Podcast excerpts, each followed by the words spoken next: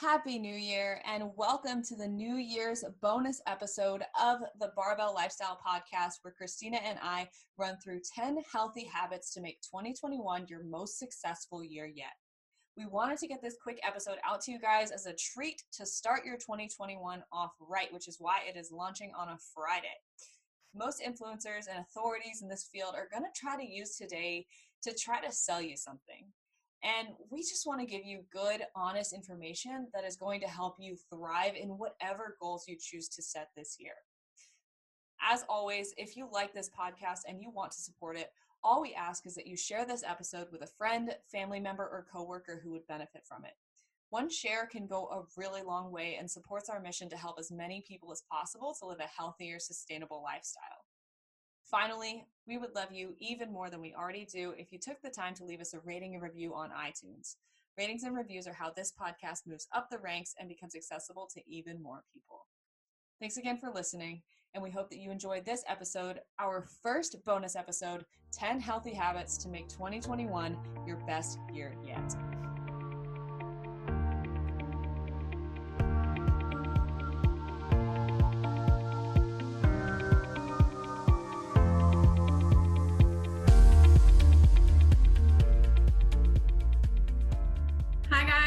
Welcome back to today's episode. So, in today's episode, we're going to discuss 10 healthy habits to implement to make 2021 your best year yet. So, we made it to 2021. Happy New Year! Super exciting. Happy New Year, guys. Yeah, so again, if you're listening to this, it means you made it through the craziest year that anyone has ever experienced, at least in this generation. Um, and so, you know, whatever that means to you, whatever goals you might be starting to work on or starting to set new goals, we're not necessarily going to talk about how to set goals or what your goals should be because that's going to be a very individual decision based on you. But we are going to talk about these habits that are going to be extremely foundational to just any goal that you might be pursuing in the new year or just in general. Right, because we have we feel like you're going to get on social media and you're going to hear this message from everyone about how to get in the best shape of your life and how to lose 20 pounds by March and you know whatever crazy marketing tactic coaches might be using right now or things that you might be seeing they're trying to sell you whether it's their program maybe a challenge or coaching with them we just wanted to do a general list for anyone who's just trying to live a healthier lifestyle. So whether you're trying to lose actively lose weight, whether you're trying to build muscle, sorry, my dog. Sadie's in my lap and she's uh trying to comment on some of the items, but um whatever if you're watching on the youtube video you'll see her in my lap throughout this uh, episode but whatever whatever your goals might be we just wanted to share with you 10 healthy habits of people who we feel like who live healthy ha- lifestyles and 10 healthy habits that they have. And we also want to stress that these are in no particular order of importance. So it's just mm. kind of just 10 random things that we thought of. Well, I guess not random, but 10 things that we thought of that highly healthy individuals practice. And all equally important, I would probably say. Like yes. in, in no particular order, but you should definitely be prioritizing all of these things. Yes. Um, so number one, I feel like is kind of the overarching theme for the list is yeah. just to make your goals again whatever they may be and a lot of people are setting goals in for the new year 2021 but whatever your goals or your focus are to make sure that they are process focused versus outcome focused yeah and i guess another word for that would be framework like mm-hmm. the framework of how we're looking at your day-to-day routines um, and just your habits in general and so what this means what is process focused what is outcome focused um, i think a lot of the coaching industry is moving more in this direction um, i think before it was very much hey let's set up your smart goals you know smart measurable like a uh, specific measurable attainable time uh, realistic and timely. You know, that's SMART stands for. Uh, it's a great way to set goals. And I think that was how goal setting and managing your progress over time was originally and probably in the past like five to 10 years looked at in a more like, let's set this up and let's achieve this goal and let's knock it down which is not a bad way to look at things. But when we're talking about behavior change and habit setting and setting the foundation for the day to day things that we're doing, we have to be process focused because if we're goal focused, we're outcome focused, we're only looking at that one thing that matters, right? And so we're setting all of our value up into that outcome. And so let's say for you that goal is 10 pounds or 20 pounds. That's great that we're aiming for a bigger goal. But what happens if, you know, a certain amount of time goes by and you haven't achieved that? Then you're going to essentially deem yourself a failure because you didn't reach that outcome. But if we are process focused and we're focused on every little thing day to day that matters in the steps to achieving those bigger goals, then we can check off wins every single day and stay motivated every single day. And so that's what being process focused means. It means, you know, you care about checking off that box for getting in your water for the day or getting in all of your protein or your meals or crushing all of your workouts for the week. And embracing the process of living a healthier lifestyle, not just focusing on the outcome. And it really allows us to enjoy the process more and enjoy what this lifestyle actually has to offer. Yeah, I agree because I think, like you were saying, that sometimes it's very easy to get caught up on, you know, am I looking leaner? Am I looking bigger? Am I looking this? Have I, am I closer to my goal? Um, rather than focusing on like hey i i did everything i needed to do for today and that's a win for me. So i think that marissa and i were very similar in the way we structure our days and the way we kind of structure our goals and how we approach things um, is so if you're not familiar with andy frisella he has kind of created and coined this idea of having like a power list. And so we'll link the full podcast episode in the description notes because it is one of the most important podcasts I think I've ever listened to because it has structured everything I do during my day. So the main takeaway is to, you know, a lot of people will will make lists. I need to do this, I need to get this done, this needs to get done. But his big thing is five things. These are five non-negotiable things that you need to do every single day. So that could look like hitting your macros. That could be drinking a gallon of water. It could be going on a 30 minute walk. Um, you know, whatever it is, something related to your job or something related to your business. Um, maybe it's reading for 10 minutes, whatever it might be. It's just five non negotiable things that you check off your list every single day. And if you do those five things, you've won your day. So that's a win. And you get to check that off and go to bed or go finish the day however you want to, spending it however you want to, knowing that you just won the day. So the idea is if you win every single day, you will eventually win your week, which will eventually lead to winning your month, will, will eventually lead to winning the year. And if you have all those consecutive wins, well, you're just going to have this momentum of winning.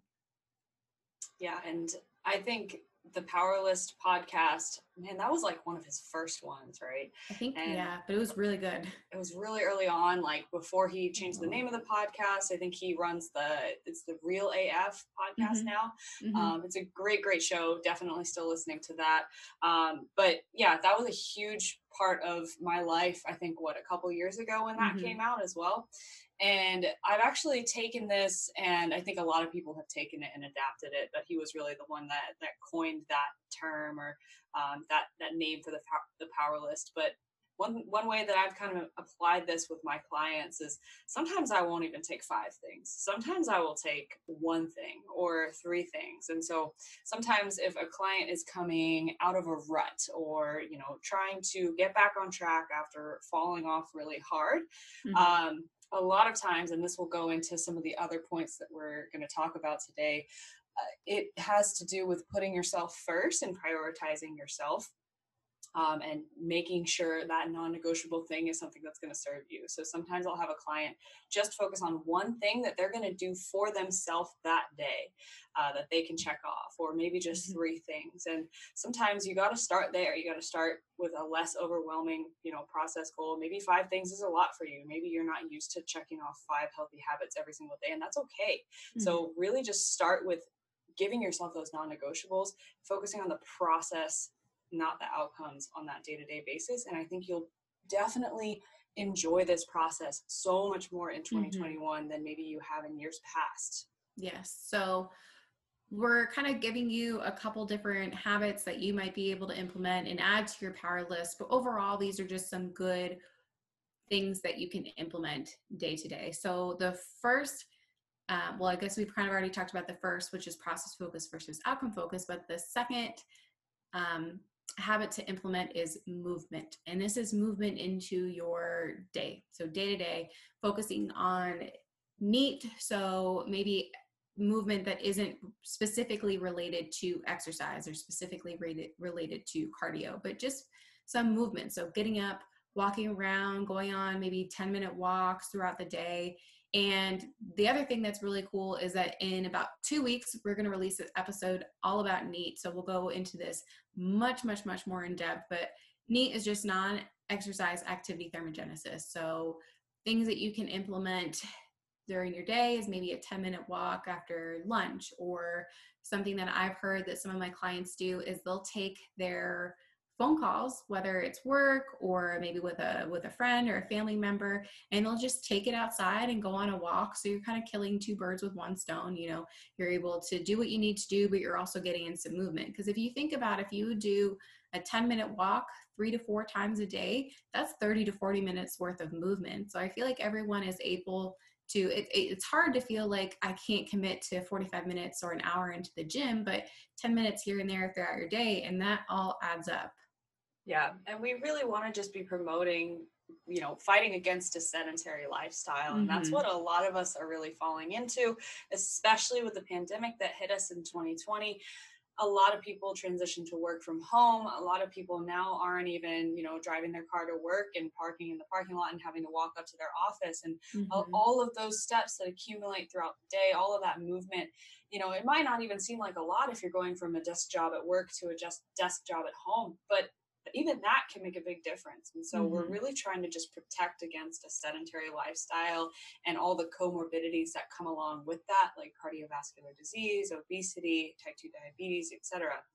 Um, and then in, in, addition, not just focusing on movement that is uh, non-exercise related, but just exercise in general, you know, finding mm-hmm. exercise that you enjoy. And later on in this episode, we're going to talk about resistance training and the importance of it, but it doesn't have to be just that. You don't have to walk into the gym and be a bodybuilder just because we said so on the Barbell Lifestyle podcast. Mm-hmm. You know, you can go and do yoga. You can go outside and play frisbee. You can mm-hmm. walk your dog as your form of exercise There are so many things that you can do, and it doesn't have to be one size fits all. So, yes, we are going to promote using a barbell, using dumbbells, and resistance training and getting stronger. But that is not the only avenue that you can take. And we just want you to be moving and active. Yeah. So I think that's just a great thing that a lot of healthy people implement into their lives is just just getting up and moving whether it's specific exercise or just doing things like getting outside, going on walks, like uh, Marissa was saying, yoga, whether it's, um, I had one client who said that they really like playing just dance. And so instead of instead of doing you know a 30 minute cardio session she did that and she was able to do it with friends and it was something that she really enjoyed. So just finding exercise that you enjoy and makes you happy and implementing that into your life that actually reminds me my mom's exercise she loves to go dancing with friends. Mm-hmm. and so like right now that may be a little bit challenging but like literally it could be something social. You know it doesn't have to be something isolated like you go into the gym or you sit down on a bike by yourself. Like you can make it something social too and, and make mm-hmm. it something that's more enjoyable for you. Yeah so that's my mom. My mom does not like going to the gym. She doesn't like resistance training, but she loves biking and that's her thing. So if you have a coach telling you, no, you can only do this, you can only do that, then um, you know, I feel like that's it's not something that you're going to be able to sustain long term if it's not something that you enjoy doing. Yeah, exactly. And the best kind of lifestyle is one that you can enjoy. Um, so with when it comes to exercise, you know, just finding something that you can enjoy and if there's something that you enjoy a little bit less, like maybe let's say you don't like lifting weights quite that much, but you know it's important to do, maybe you do that a couple of times per week, but maybe you go on hikes every single Saturday. And maybe that is what you really look forward to. And that's okay. So we don't want to just sit here and harp on, you know, hey, weights, weights, weights, or nothing else. Um, and just make sure, making sure that you guys are setting goals that you are actually going to enjoy pursuing. Yeah. So I think that's a good um, way to end that segment and talk about number three, which is hydration. So making sure that you're getting in a decent amount of water every single day. So I think if you were to open a textbook, they say that you should be drinking um, about, I think it's half of your body weight ounces, and that's at a very minimum. Um, so, for example, if you are a 120 pound woman, you should be at a minimum drinking 60 ounces of water.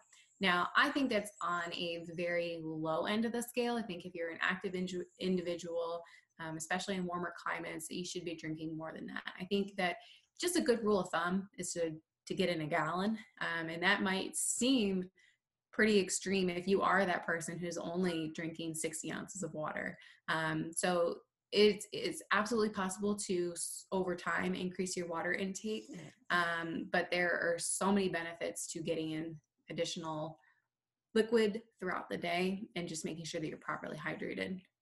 Yeah, I mean, I, a lot of times I'll get new clients coming in and they're drinking, you know, one water bottle per day, mm-hmm. and uh, and then the rest is either diet sodas or um, just coffee or tea and you know hey can i count uh, this coffee as, as part of my water intake? And you know with those kinds of things if you're looking at you know how much can i count as my water intake to get me up to that gallon that's kind of missing the point right? Because like let's say you know you have a gallon of water but you know half of that is in coffee and then the other half is water and diet sodas.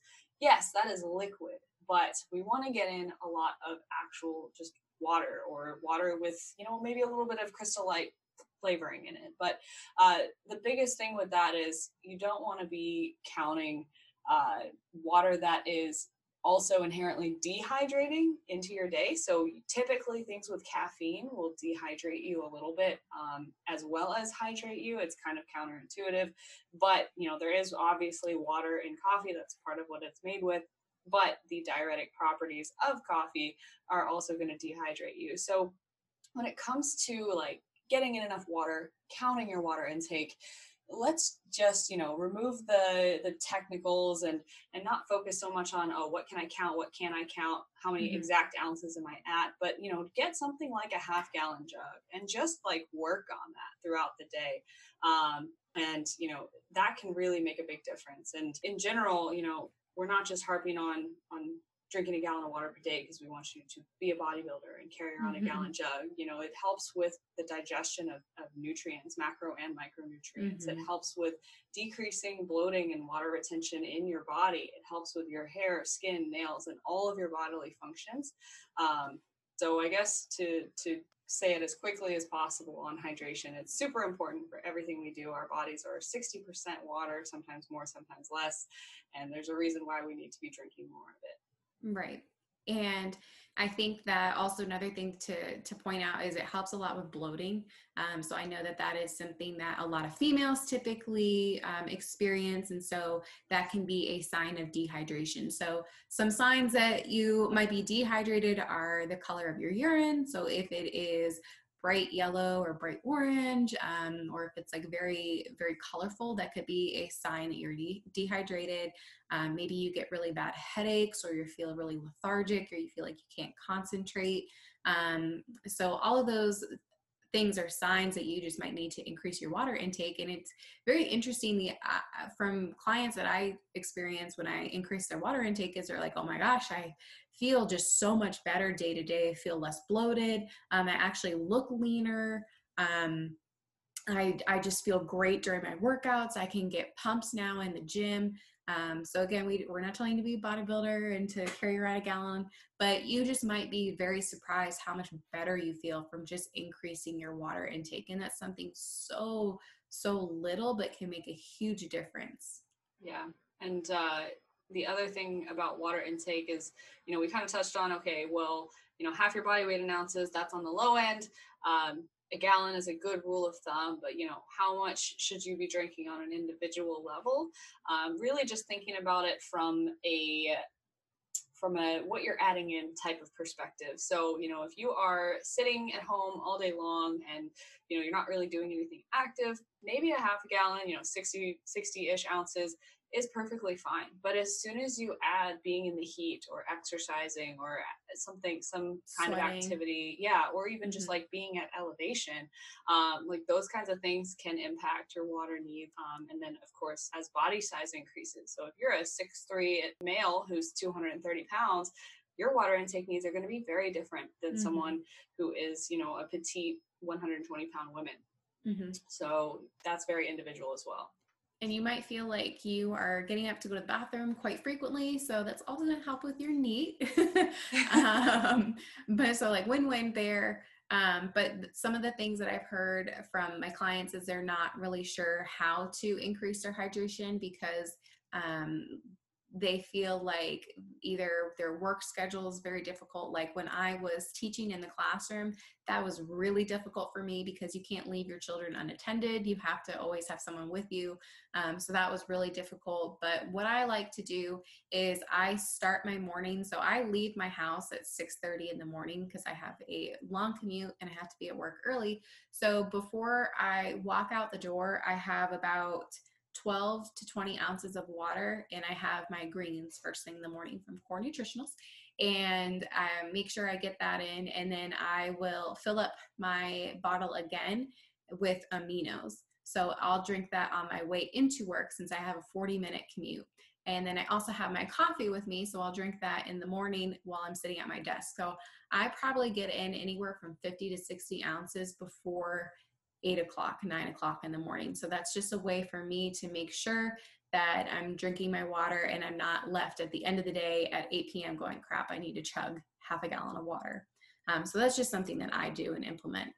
Yeah, and the other thing with that is, you know, let's talk about that situation where you are at 8 p.m. Hey, I have a whole gallon or half a gallon of water left to drink you know that's stressful and it's not only mm-hmm. stressful on your mind but it's stressful on your body because mm-hmm. you might be waking up in the middle of the night to pee mm-hmm. and we don't necessarily want that we don't want to promote just this unhealthy you know oh i need to chug all my water right before bed type of mindset because getting in water throughout the day to fuel everything that you're doing cognitively physically matters so starting your day off with some water should matter. Um, you should try to front load your water intake a little bit. Um, I, I, will say I personally get in at least a half a gallon, typically more before noon. Um, mm-hmm. And like that's pretty regular for me. And getting in the majority of my water intake by 3 p.m. is also pretty normal for me. And that way I don't have to worry about getting in the rest of my water at the end of the day. I just kind of drink as I feel thirsty. And then I'm not going to bed having to pee four times in the middle of the night. And so think about as well trying to get some water in early. That way you're not stressed and in that situation later in the day. Mm-hmm. And it's also just a, a, good habit. I mean, after you've been sleeping for anywhere from six to eight hours, your body's been fasting. So you haven't had any any food or any liquid. So it's just a good way to wake up and kind of rehydrate yourself after fasting for however many hours you've been asleep.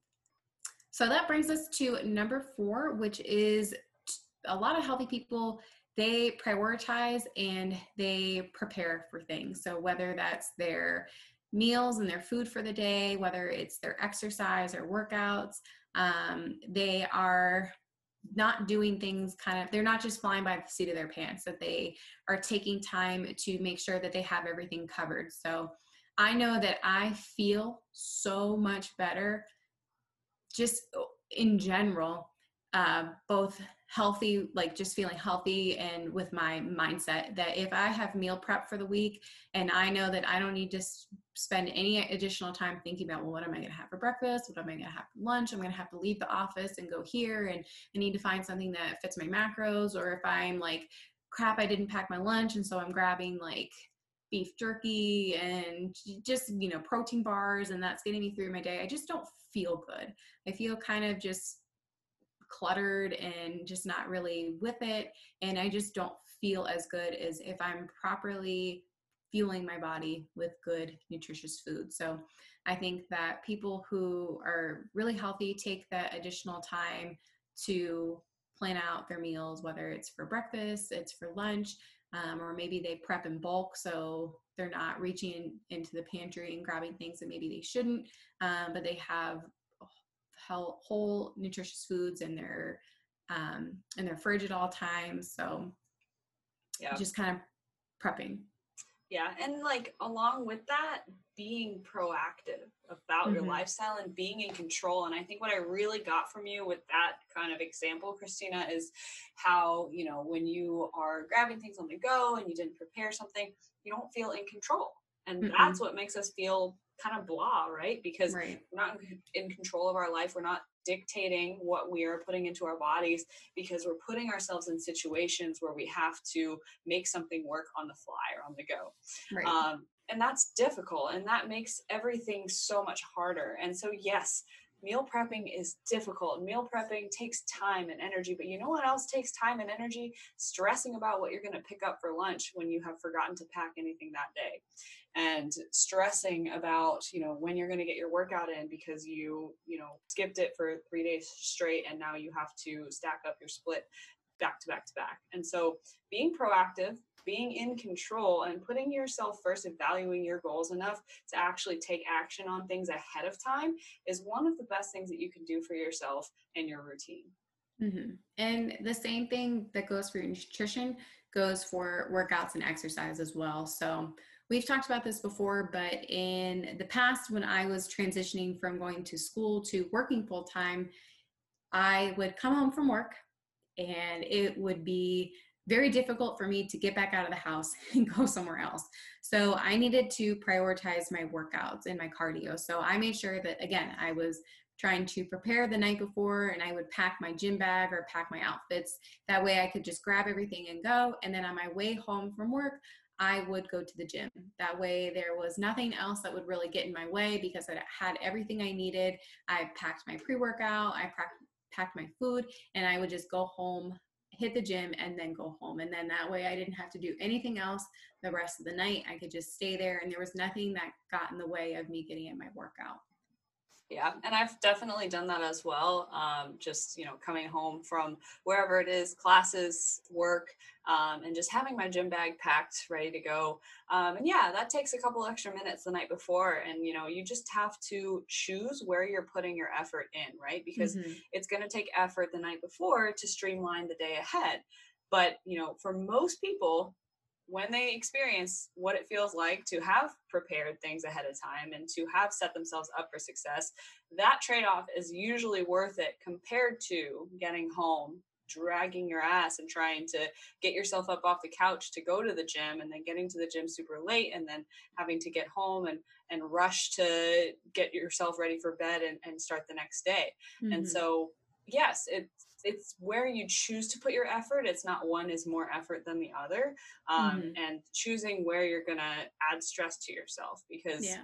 it's gonna be stressful to to have that rushed situation in the evening, and it might be a little bit less stressful, but still extra work to prep everything the night before. And so it's really just where you choose to put that energy.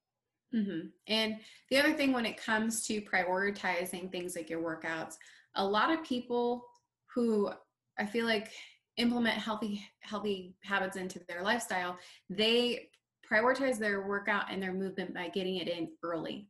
So we all know how good it feels to do some morning cardio or to get in a morning session and you're just you're done with your exercise and you get to check it off and you have the rest of the day and you don't have it looming over your head like oh crap i need to go get in my workout i need you just get it done and you don't have to worry about it and that is one of the things and, and i feel like it also just sets the tone for the rest of your day. It's a lot easier to stay on track and to not eat um, quote unquote bad food because you're just that much more motivated because you're like i don't want to ruin it.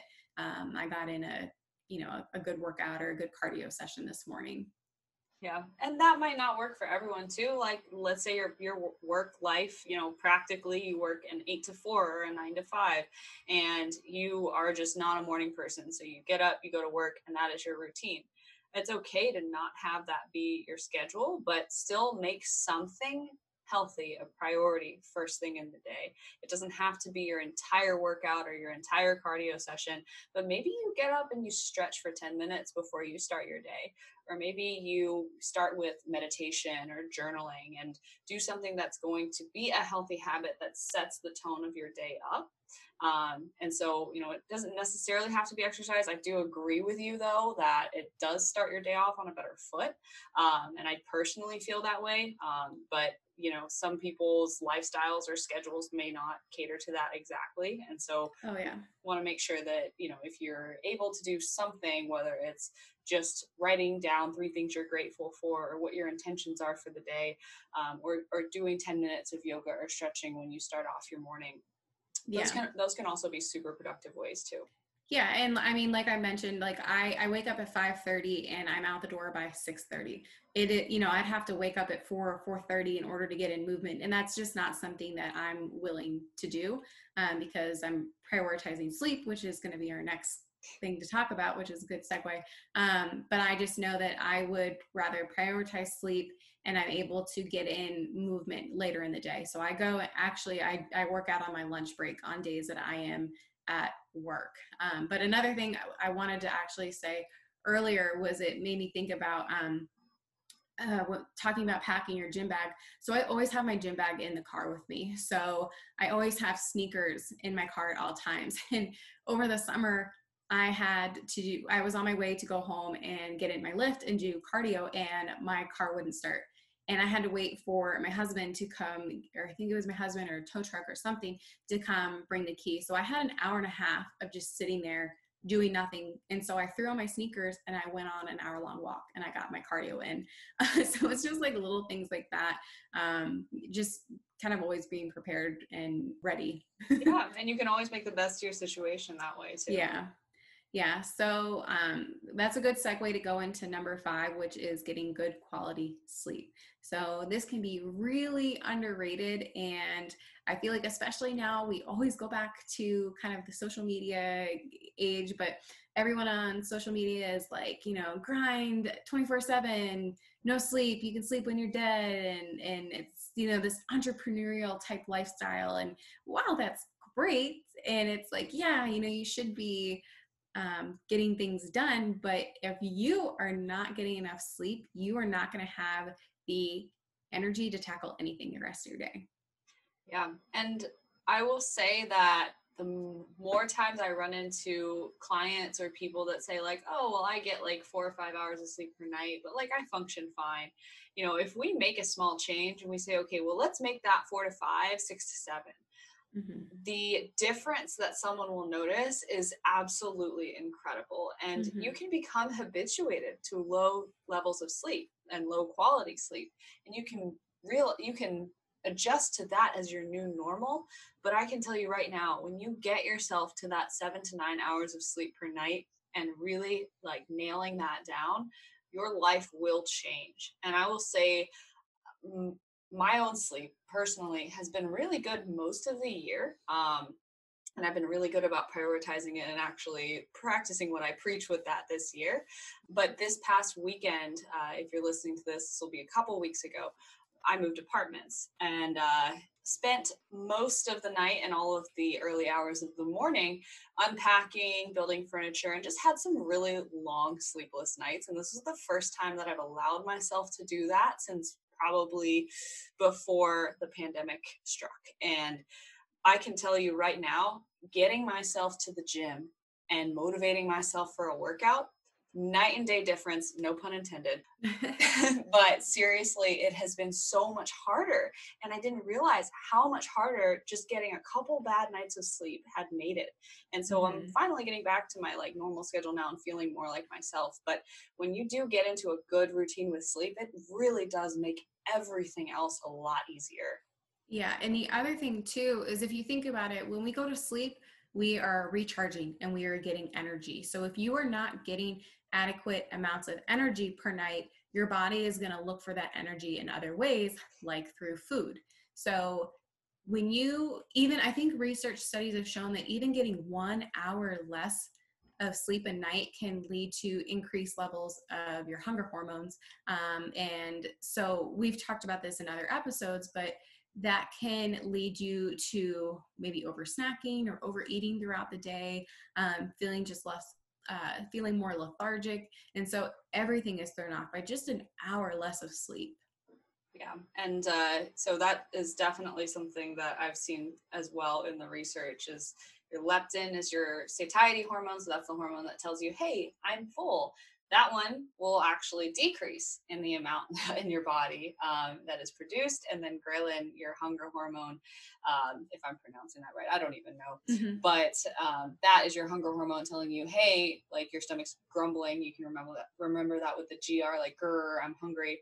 Um, that will go up decreased sleep. And like like christina said one night of poor sleep can increase ghrelin and decrease leptin and just make you feel like you have maybe more cravings or you're not satiated. And then what mm-hmm. happens? Maybe you snack too much you overeat and then uh, that tr- trickles into other bad habits that might start to form. Mm-hmm. And so there also is a difference between sleep and quality sleep. Um, so one thing that you might experience is like, let's say, for example, you have some alcohol before bed. Um, you might feel like you fall asleep quicker, but again, studies have shown that your quality of sleep is not great. Um, so getting into a sleep routine, preparing your body for sleep, because a lot of times I feel like people nowadays we have a lot going on, or we either we're on our phone or we're watching TV, um, and then you just you have all these lights on, and then you turn them off, get into bed, and you're telling your body, okay, let's sleep but your body your body sometimes needs to be primed for sleep. So you need to kind of s- like have these signals signal signaling to your body hey we're we're getting in this routine. It's we're getting ready to go to bed. So maybe that is not being on your phone um, not being exposed to blue light through your phone or your tv or computer. Um, so maybe you read for an hour maybe you take a shower take a, a quick bath, something that's just, you know, you're turning some of the lights off, you're moving into the bedroom, and you're just telling your body, hey, we're, we're getting ready for sleep. Um, so having a, a, sleep routine, which is um, what we just talked about before, but also having a very similar sleep schedule. So a lot of people, that looks different on a weekday to a weekend. Um, so if you're able to kind of match those up and make them pretty consistent, that's a lot easier for your body because um, our bodies are very um, I mean, we go off a circadian rhythm, and Marissa can talk about this a lot because her partner um, has a night shift, so it's a little different than what most people are are, um, are used to. So he, I mean, the circadian rhythm is something that they really need to pay attention to. But you, these healthy sleep hygiene habits can really improve the quality of sleep that you're experiencing every night. Yeah, I have a couple of things that I definitely want to add to that. I mean, before talking about shift work, because oh my God, that's a whole mm-hmm. nother animal. Um, I've definitely learned a lot from that though, because you have to pay attention to so much more to get really good sleep with that. Um, but in general, with sleep hygiene, that term's kind of thrown around a lot like sleep hygiene, sleep hygiene, you got to work on that. But what is it and what kind of things can you do? So, a couple of really good tips that if you haven't already implemented can drastically impact the quality and restfulness of your sleep.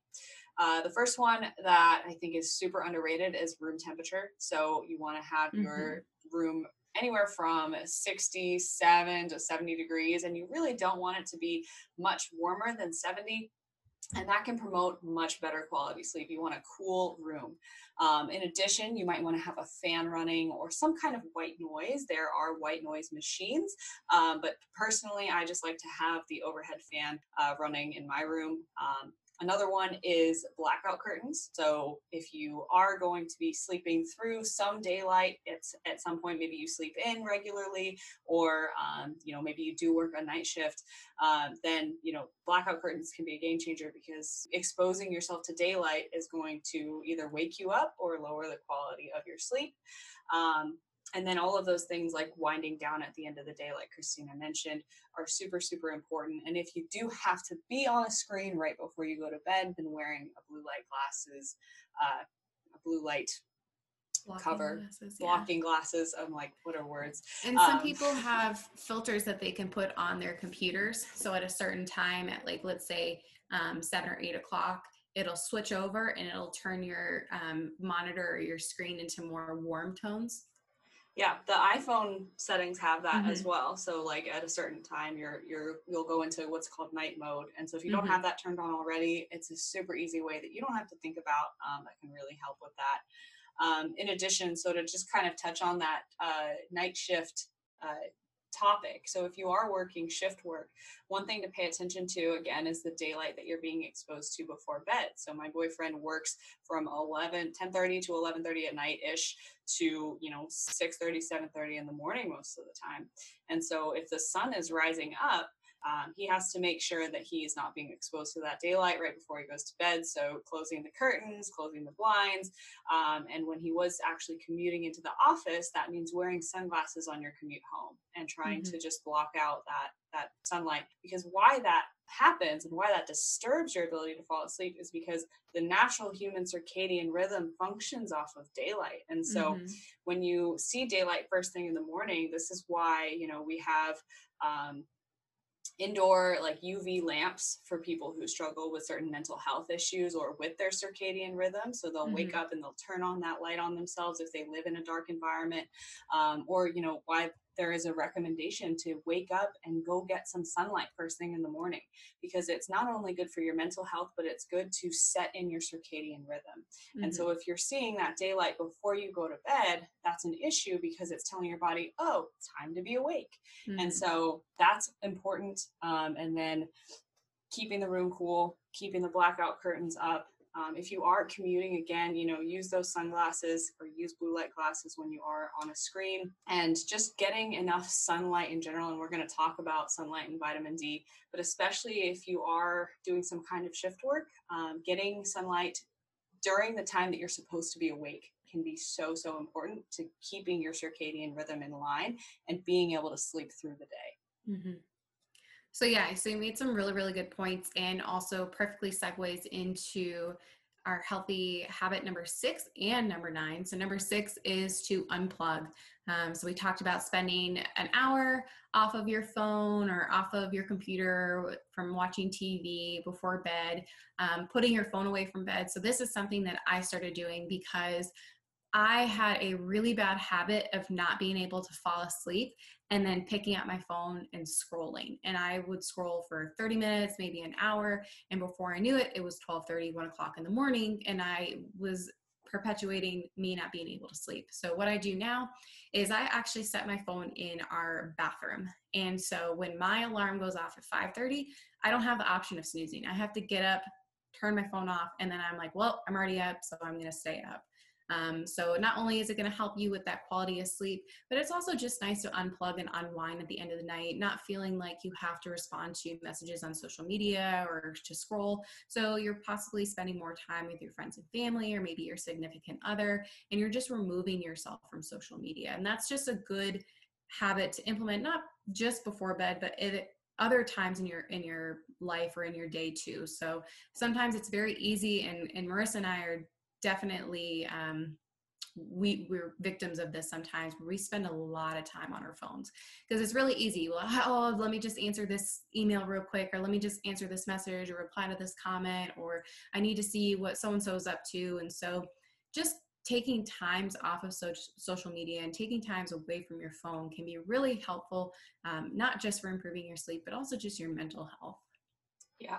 And to kind of go off of that train of thought, this kind of goes under unplugging and kind of goes under just good sleep hygiene mm-hmm. examples or ways to unwind your mind. This mm-hmm. is one thing that I recommend to a lot of my clients, and I call it brain dumping, but I don't know what the technical term for it is.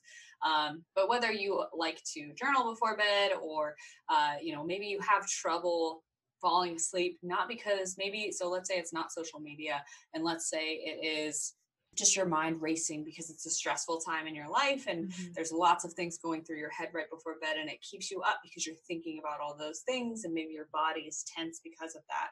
Um, one really good way to get all those things out that i do practice myself during some stressful times is what i call brain dumping. And so if you're one of my clients who's done this and is, is listening to this then you know exactly what i'm talking about. But essentially i would say hey go grab a piece of paper or a notebook or even like I don't care if it's on your phone, just grab something that you can write on or type out and list out everything that is going through your mind. Dump it all out onto the paper and let that all be there because then mm-hmm. when you see it all on paper and you you dump out everything that's racing through your mind then you can go to bed with the peace that hey i can forget about this for now wake up and it'll all still be there um, mm-hmm. and so that kind of is a really good way to unwind your mind get everything out and that can take the form of journaling um, but sometimes it just takes you know writing out a list and if there's a lot of things to do the next day that can really help to put your mind at ease mm-hmm. Um, so we were going to talk about this um, in the number nine spot, but I think that we can replace this with number seven just because it ties into sleep and unplugging. But that's just to go outside. Yes. Um, so going outside, being able to connect with nature, um, it also allows you to get in a lot of vitamin D. It just improves your mood. Again, helps with sleep, helps with your circadian rhythm, and also just your mental health. So whether it's spending 10 minutes outside, an hour, um, it's just, I mean, we're we're supposed to be outside and in nature, not cooped up inside a office with these um, artificial light. So it's just great, you know, opening up the windows, letting in a lot of natural sunlight. It's just, it just feels good. yeah. Yeah, definitely. I mean, I kind of already hit on this. So, you know, with your circadian rhythm, with your sleep, especially, and and with your mental health, um, getting out, getting some sunlight, um, getting vitamin D, or even if you're not even if it's not sunny outside, right? Like maybe it's very overcast outside. Um, just the power of being outdoors and not being cooped up and you know mm-hmm. having that sense of cabin fever all the time. Mm-hmm. Especially in the winter, this can be really tough because it's not always sunny.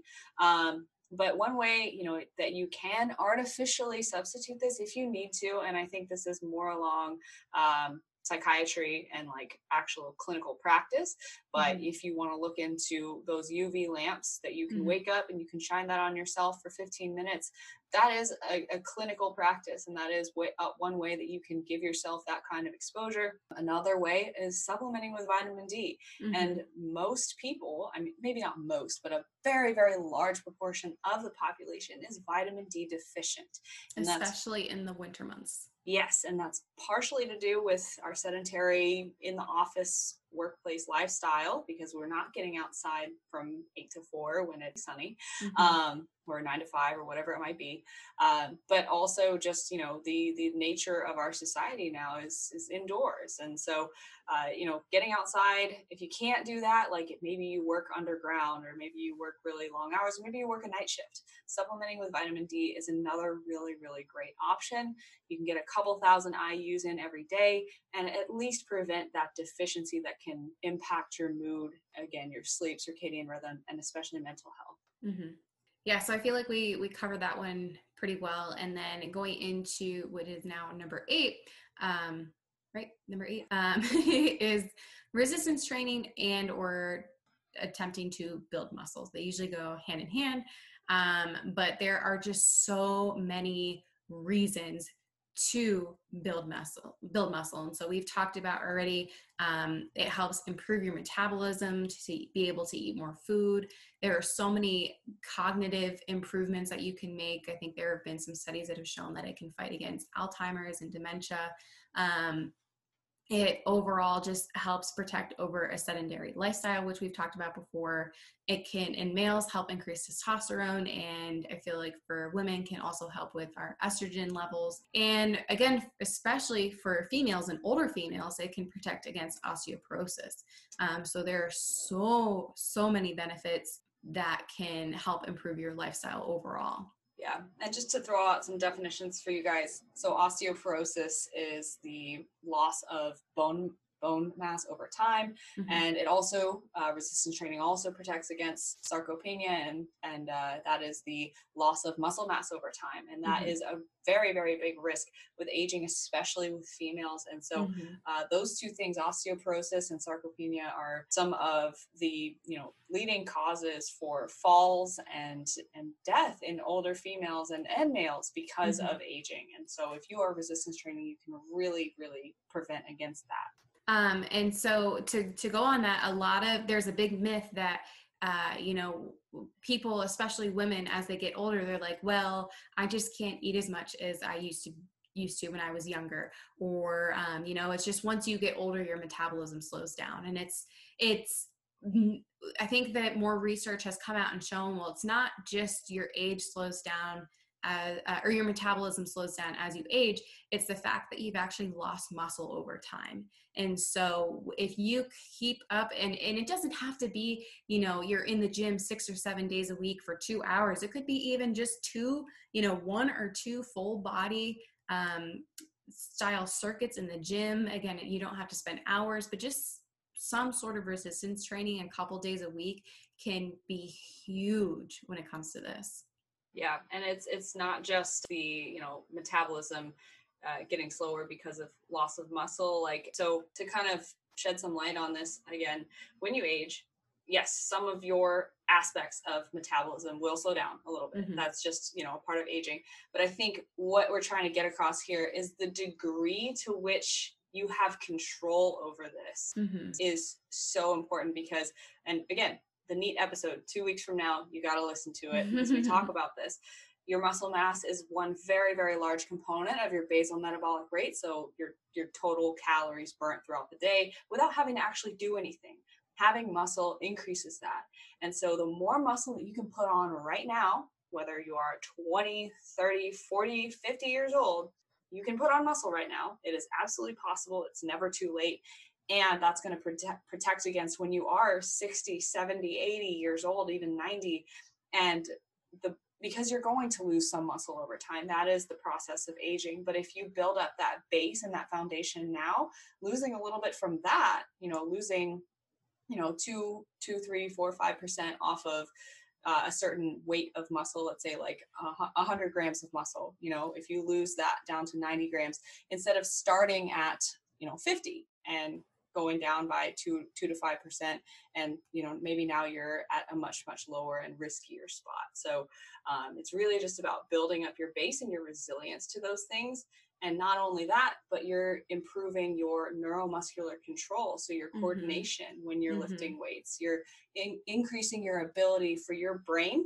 to connect with your muscles and tell them what to do how to react where how to move and when you're doing that you are increasing your resilience to hurting yourself when mm-hmm. falling. Mm-hmm. And so this might be really far off in the future for a lot of you guys listening right now. You know, I don't really think we have an audience of 70, 80 year olds, but you know, it really starts. We have a now. select few.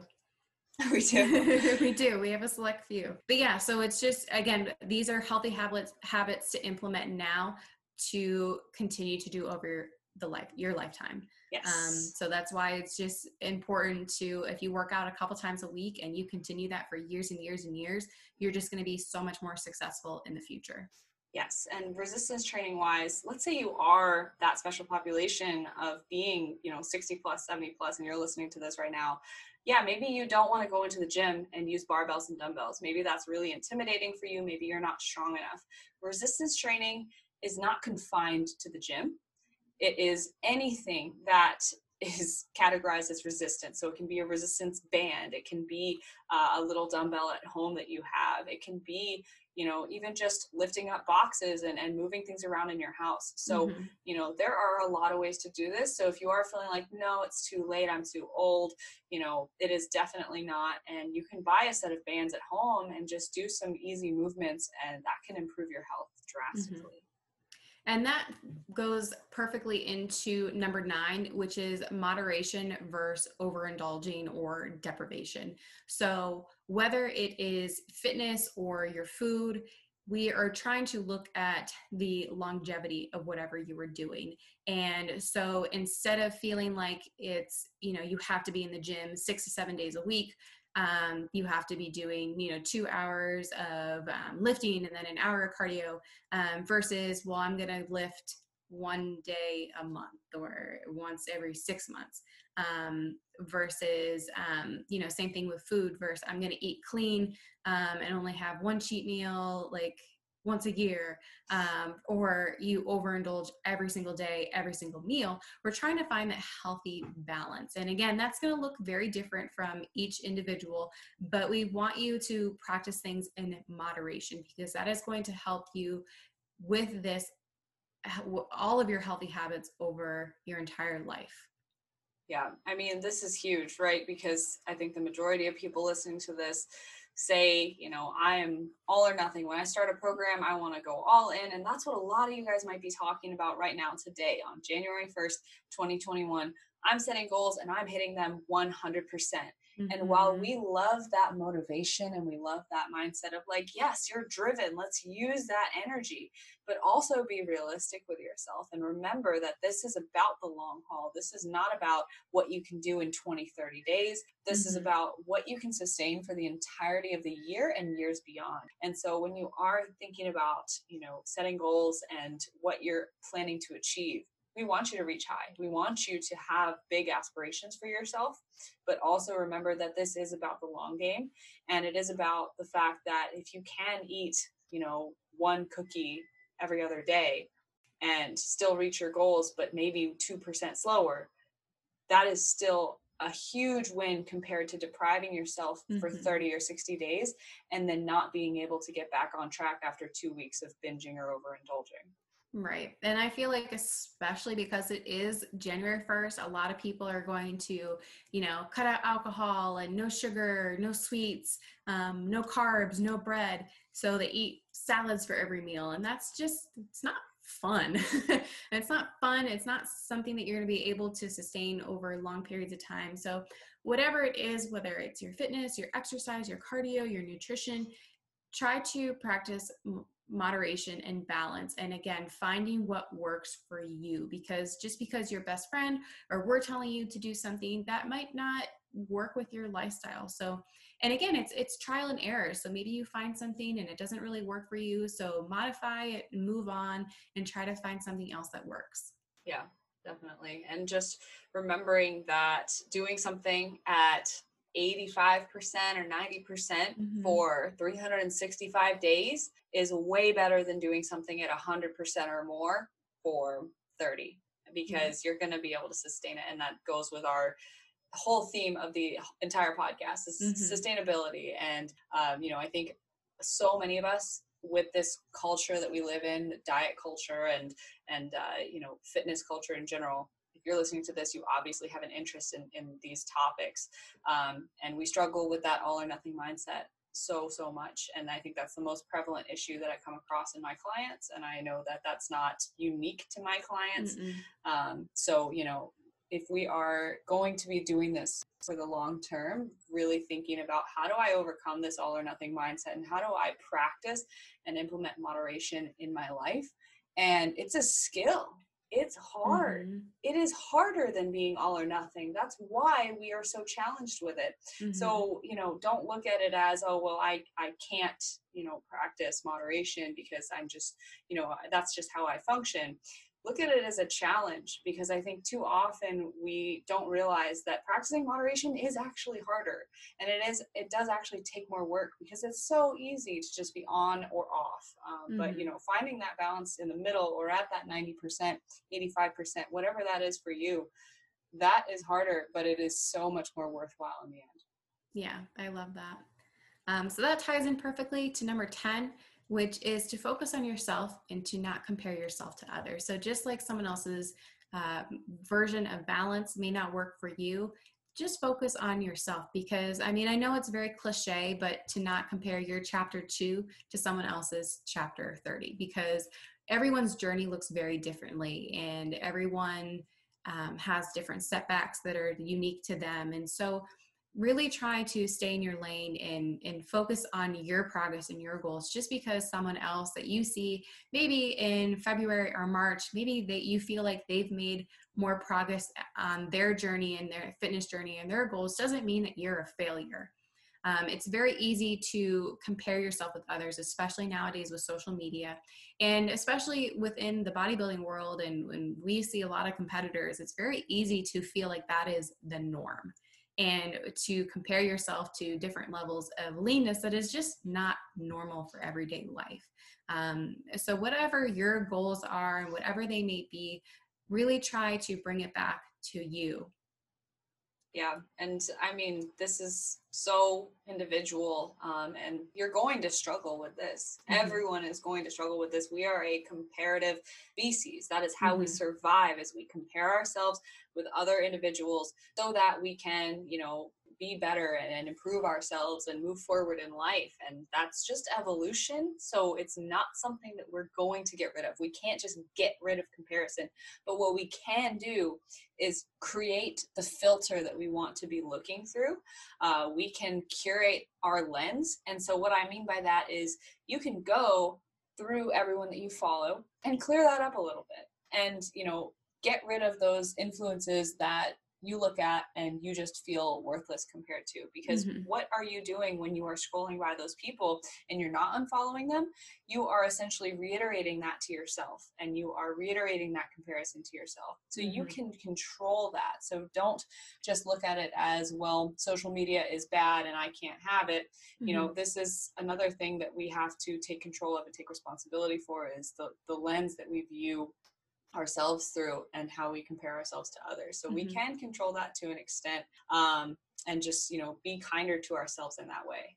Yeah. And it's not necessarily a bad thing to to kind of look and get an, an idea of where other people are or you know, I'm very competitive, so sometimes I, I like to to look just to get an idea, but it shouldn't you know, as maybe as um, self-aware as some people might be, it's still extremely easy to fall into the trap of well i wish i had that or i you know that maybe it's so easy for them and i'm never going to get there and they've made so much so much progress i should be so much further ahead.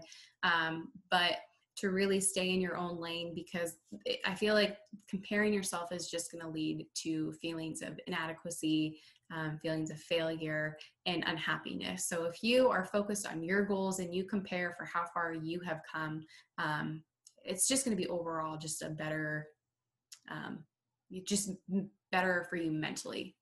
Yeah and i think one thing that you did christina that was really powerful that i think is a really good practical example of how we can focus on ourselves and how we can compare ourselves to us and not other people is uh, the other day uh, you posted on your instagram a side by side so right now you're roughly one month post show um, and this could be a really difficult time for competitors because reverse dieting is hard. Reverse mm-hmm. dieting from being stage lean is even harder um, and just giving yourself that grace but also knowing like hey the goal right now is to gain a little bit of weight back and to be a little bit more maintainable putting together a side by side of you know your progress picture next to your progress picture mm-hmm. and actually comparing that and looking at okay well what have i done over the course of this time that I should be proud of. And so I do this a lot, and I know you do too for your mm-hmm. clients. Mm-hmm. Um, you know, when we are looking at progress or someone is doubting themselves or comparing themselves, maybe they're not openly admitting to scrolling and comparing themselves to others, but you know, we all do it. So what we do as coaches is we will take their progress pictures that they've sent in, maybe the first ones that they took compared to eight weeks later or four weeks later, um, and showing them the changes that they have uh, made over time. And for some of my clients, you know, the long timers or people that I've been working with for a while, you know, these are, you know, two years ago to today. Like, hey, let's remember the big picture here. Let's look at how freaking far you've come. And I've done this for myself too. Um, when I'm feeling discouraged about something, I will take the first progress photos that I sent to Brandon because I was in a very unhappy place at that time, and then comparing them to uh, where I am now, uh, which, you know, if I am having a bad day, that can lift me right back up because holy crap like it's crazy what you can do in almost a year um, or two years or six months even and um, those reminders are so so important. And i think that kind of wraps everything up together because that brings us back to our first point of not being caught up in the outcome and enjoying the process because if you are constantly comparing yourself to where you want to be you're going to be constantly unhappy. So it's taking those small victories that add up every single day. So just kind of to, to recap so today we talked about 10 healthy habits that you can implement to live a healthier lifestyle. So number one again make your goals process focused versus outcome focused. Number two focus on movement. Three hydration. Four really to prioritize and make sure you prepare for certain things, whether it's your meals or workouts. Five, get some good quality sleep. Six, well, I guess it wasn't necessarily our six, but unplug. Seven, resistance train and to build muscle. Eight, moderation versus overindulging or deprivation. Nine, to go outside. And 10, to focus on yourself and not compare yourself to others. So, um, we hope that you guys enjoyed this episode and got something out of it. And if you haven't already, make sure you're subscribed to our podcast. We hope you enjoyed this little bonus episode. Um, you can find both of us on Instagram. You can find me at Christy Lynn Fit and Marissa at Marissa Roy Fitness. Thank you guys so much for listening. Happy 2021 and Happy New Year. Woo, Happy New Year. And we will see you guys in the next episode.